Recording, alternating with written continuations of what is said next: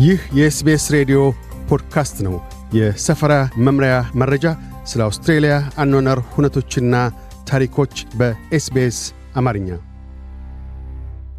አውስትራሊያውያን ካለንበት ሁኔታ አኳያ ለልጆቻችን ተስማሚ የሆኑ የትምህርት ስርዓትን ፈልጎ ከማግኘት አንጻር እድለኞች ነን። ይህ በተለይም በከተሞች አካባቢ እውነት ነው። ከሶስት እጅግ ግሩም ትምህርታዊ ዘርፎች ተስማሚውን ትምህርት ቤት መርጦ ከውሳኔ ላይ መድረስም ለወላጆች አዋኪ ሊሆን ይችላል። የአውስትሬልያ የትምህርት ስርዓት በሶስት ዘርፎች የተከፈሉ ናቸው። የመንግስት እንዲሁም የህዝብ ትምህርት ቤት ተብለው የሚታወቁት ካቶሊክ ትምህርት ቤቶችና የግል ትምህርት ቤቶች ናቸው።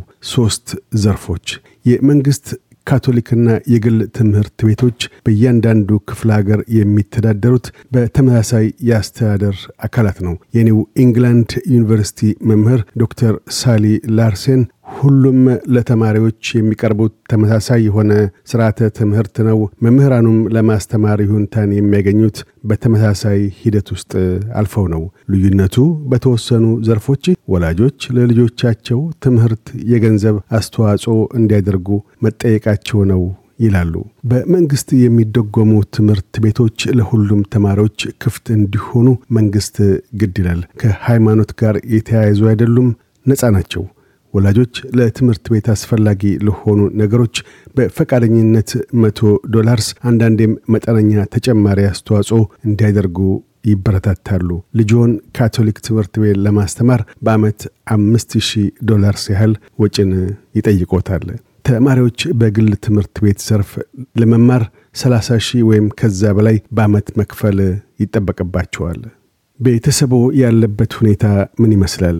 በሞናሽ ዩኒቨርሲቲ የትምህርት ፋክልቲ ፕሮፌሰር emerita ሄለን ፎርጋስ ከምርጫ አኳያ ለወላጆች ያለው ልዩነት መንግስታዊ ያልሆኑ ማለትም የግል ትምህርት ቤቶችን ክፍያዎች መክፈል ይችላሉ ወይም አይችሉም ነው ይላሉ። ልጆን ሃይማኖታዊ ትምህርት ቤት በሚሰጥበት ትምህርት ቤት በትምህርቱ እንዲገፋ የሚሹ ከሆነ ምርጫው ሰፊ ነው። እንዴት ቢሉ የተለያዩ የሃይማኖት ቡድኖች በተለያዩ ክፍለ ሀገራት ትምህርት ቤቶች አላቸውና በመንግስት ትምህርት ቤት የሃይማኖት ትምህርት በስርዓተ ትምህርት ውስጥ የተካተተ አይደለም። ይሁንና የሃይማኖት ድርጅቶች ሃይማኖታዊ ትምህርትን በስርዓተ ትምህርት ፕሮግራሞቻቸው እንዲያካትቱ ይፈቀድላቸዋል። የካቶሊክ ትምህርት ቤቶች ሃይማኖትን መሰረት ያደረገ ትምህርት እየሰጡ ማናቸውም አይነት እምነቶችን የሚከተሉ ቤተሰቦችን ይቀበላሉ። ማኅበረሰብን በማገናኘትና በዲሲፕሊን በማነጽ የሚታወቁ ሲሆን ክፍያቸውም ከግል ትምህርት ቤቶች ያነሰ ነው። የግል ትምህርት ቤቶች ክፍያዎቻቸው ብቻ ሳይሆን ከፍ የሚለው ድንገት ብቅ የሚሉ ድብቅ ወጪዎችም እንዳላቸው ዶክተር ላርሰን ሲያመላክቱ እንደ የግድ ተካታች የሆኑ ተጨማሪ የስርዓተ ትምህርት እንቅስቃሴዎች፣ በጣሙን ውድ የሆኑ የተማሪዎች የደንብ ልብስና ግድ የሚሉ የቴክኖሎጂ ግዢዎች መኖራቸውን ልብ ሊሉ ይገባል። ያንን መንገድ ተከትለው እየሄዱ ያሉ የተወሰኑ የመንግሥት ትምህርት ቤቶች አሉ። የቴክኖሎጂ ግዥን ግድ ይላሉ። ይሁንና የቴክኖሎጂ ምርቶችን ለልጆቻቸው የመግዛት አቅሙ ለሌላቸው ወላጆች ድጎማዎችን በማድረግ ረገድ የመንግሥት ትምህርት ቤቶች የተሻሉ ናቸው ባይ ናቸው። ልጆን ወደ አንድ ወጥ ጾታ ትምህርት ቤት ለመላክ ያስባሉ? ልጃገረዶችንና ወንዶች ልጆችን በተናጠል ማስተማሩ አወዛጋቢ መሆኑ እንዳለ ሆኖ ከትምህርት ውጤት አኳያም የላቀ ውጤት የሚያሳይ አይደለም። ከማኅበራዊ ግንኙነት አኳያ የተወሰኑት ያንን የሚመርጡ አሉ። ምናልባትም ይህ አይነቱ ምርጫ ከሃይማኖታዊ እምነቶች ጋርም ሊያያዝ ይችላል። አብዛኛዎቹ የአውስትሬሊያ ትምህርት ቤቶች የዝንቅ መማሪያ ናቸው። ማለትም ወንዶች ልጆችንና ልጃገረዶችን በአንድ ላይ የሚያስተምሩ ለምሳሌ ያህል በካቶሊክና የግል ትምህርት ቤቶች የተመሰረቱ የተነጠሉ ትምህርት ቤቶች ልጃገረዶችን ወይም ወንዶች ልጆችን በጾታ ለይተው ያስተምራሉ። በሌላ በኩል የመንግሥት ትምህርት ቤቶች በአብዛኛው ክፍለ አገራት ሁሉንም ጾታዎች አዛንቀው ያስተምራሉ።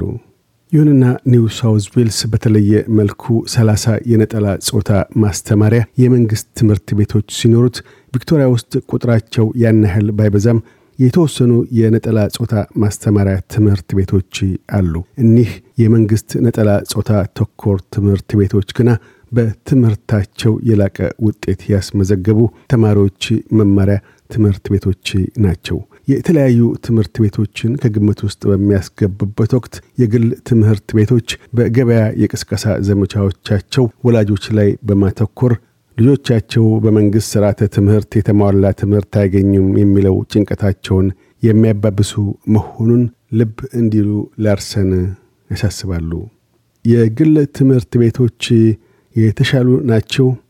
በአንደኛ ደረጃ 70 percent ያህል፣ በከፍተኛ ሁለተኛ ደረጃ 60 percent ተማሪዎች የተማሩት በመንግሥት ትምህርት ቤት ነው። ወጪዎቹ እንዳሉ ሆነው ልጆቹን ወደ ግል ይሁን ወይም ወደ ካቶሊክ ትምህርት ቤት ለመላክ ሲወስኑ የትምህርት ባህላዊና ቤተሰብ የሚሻቸው ውጤቶች በውሳኔ ላይ ሚና አላቸው። በእነዚህ ትምህርት ቤቶች ዘንድ ተማሪዎችን ለማስመዝገብ በገበያ ቅስቀሳ ዘመቻዎች የሚታዩ ብርቱ ፍክክሮች ማስረጃዎች ናቸው።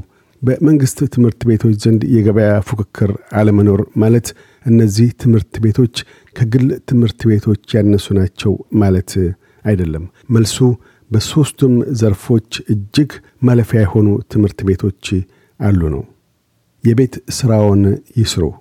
ትምህርት ቤቶች እነሆኝ የሚሏቸውን ይመርምሩ። ውድ የትምህርት ቤት ክፍያ መክፈል ማለት ልጆ የተሻለ ትምህርት ያገኛል ማለት እንዳልሆነ ፕሮፌሰር emerita ፎርጋስ ልብ ሲያሰኙ ትምህርት ቤት በሚያፈላልጉ ሰዎች አእምሮ ውስጥ ቀዳሚው መስፈርት መሆን የሚገባው የልጃቸውን ፍላጎት የሚያሟላ መሆኑ ላይ ሊሆን ይገባል ባይ ናቸው። የትምህርት ቤት ጉብኝት ጥያቄ ያቅርቡ። ጠንካራ ጥያቄዎችንም ለመጠየቅ አይፍሩ። ልጆቹ የተለየ ፍላጎቶች ወይም የሚያስፈልጉት ልዩ ነገሮች ካሉ ሁሉም ትምህርት ቤቶች ያንን ሊያሟሉ አይችሉምና ጥልቅ ምርምር ያድርጉ። ፕሮፌሰር emerita ፎርጋስ በማንኛውም ወቅት ውሳኔውን ሊለውጡ እንደሚችሉ ልብ ሊሉ እንደሚገባ ሲያሳስቡ ልጆቹ በትምህርት ጊዜያቸው መልካም ውጤቶችን ካላመጡ ከትምህርትና ማኅበራዊ ግንኙነት አኳያ ትምህርት ቤት ቢቀይሩ መልካም ይሆናልን ብለው ደግመው ይከልሱ ብለዋል።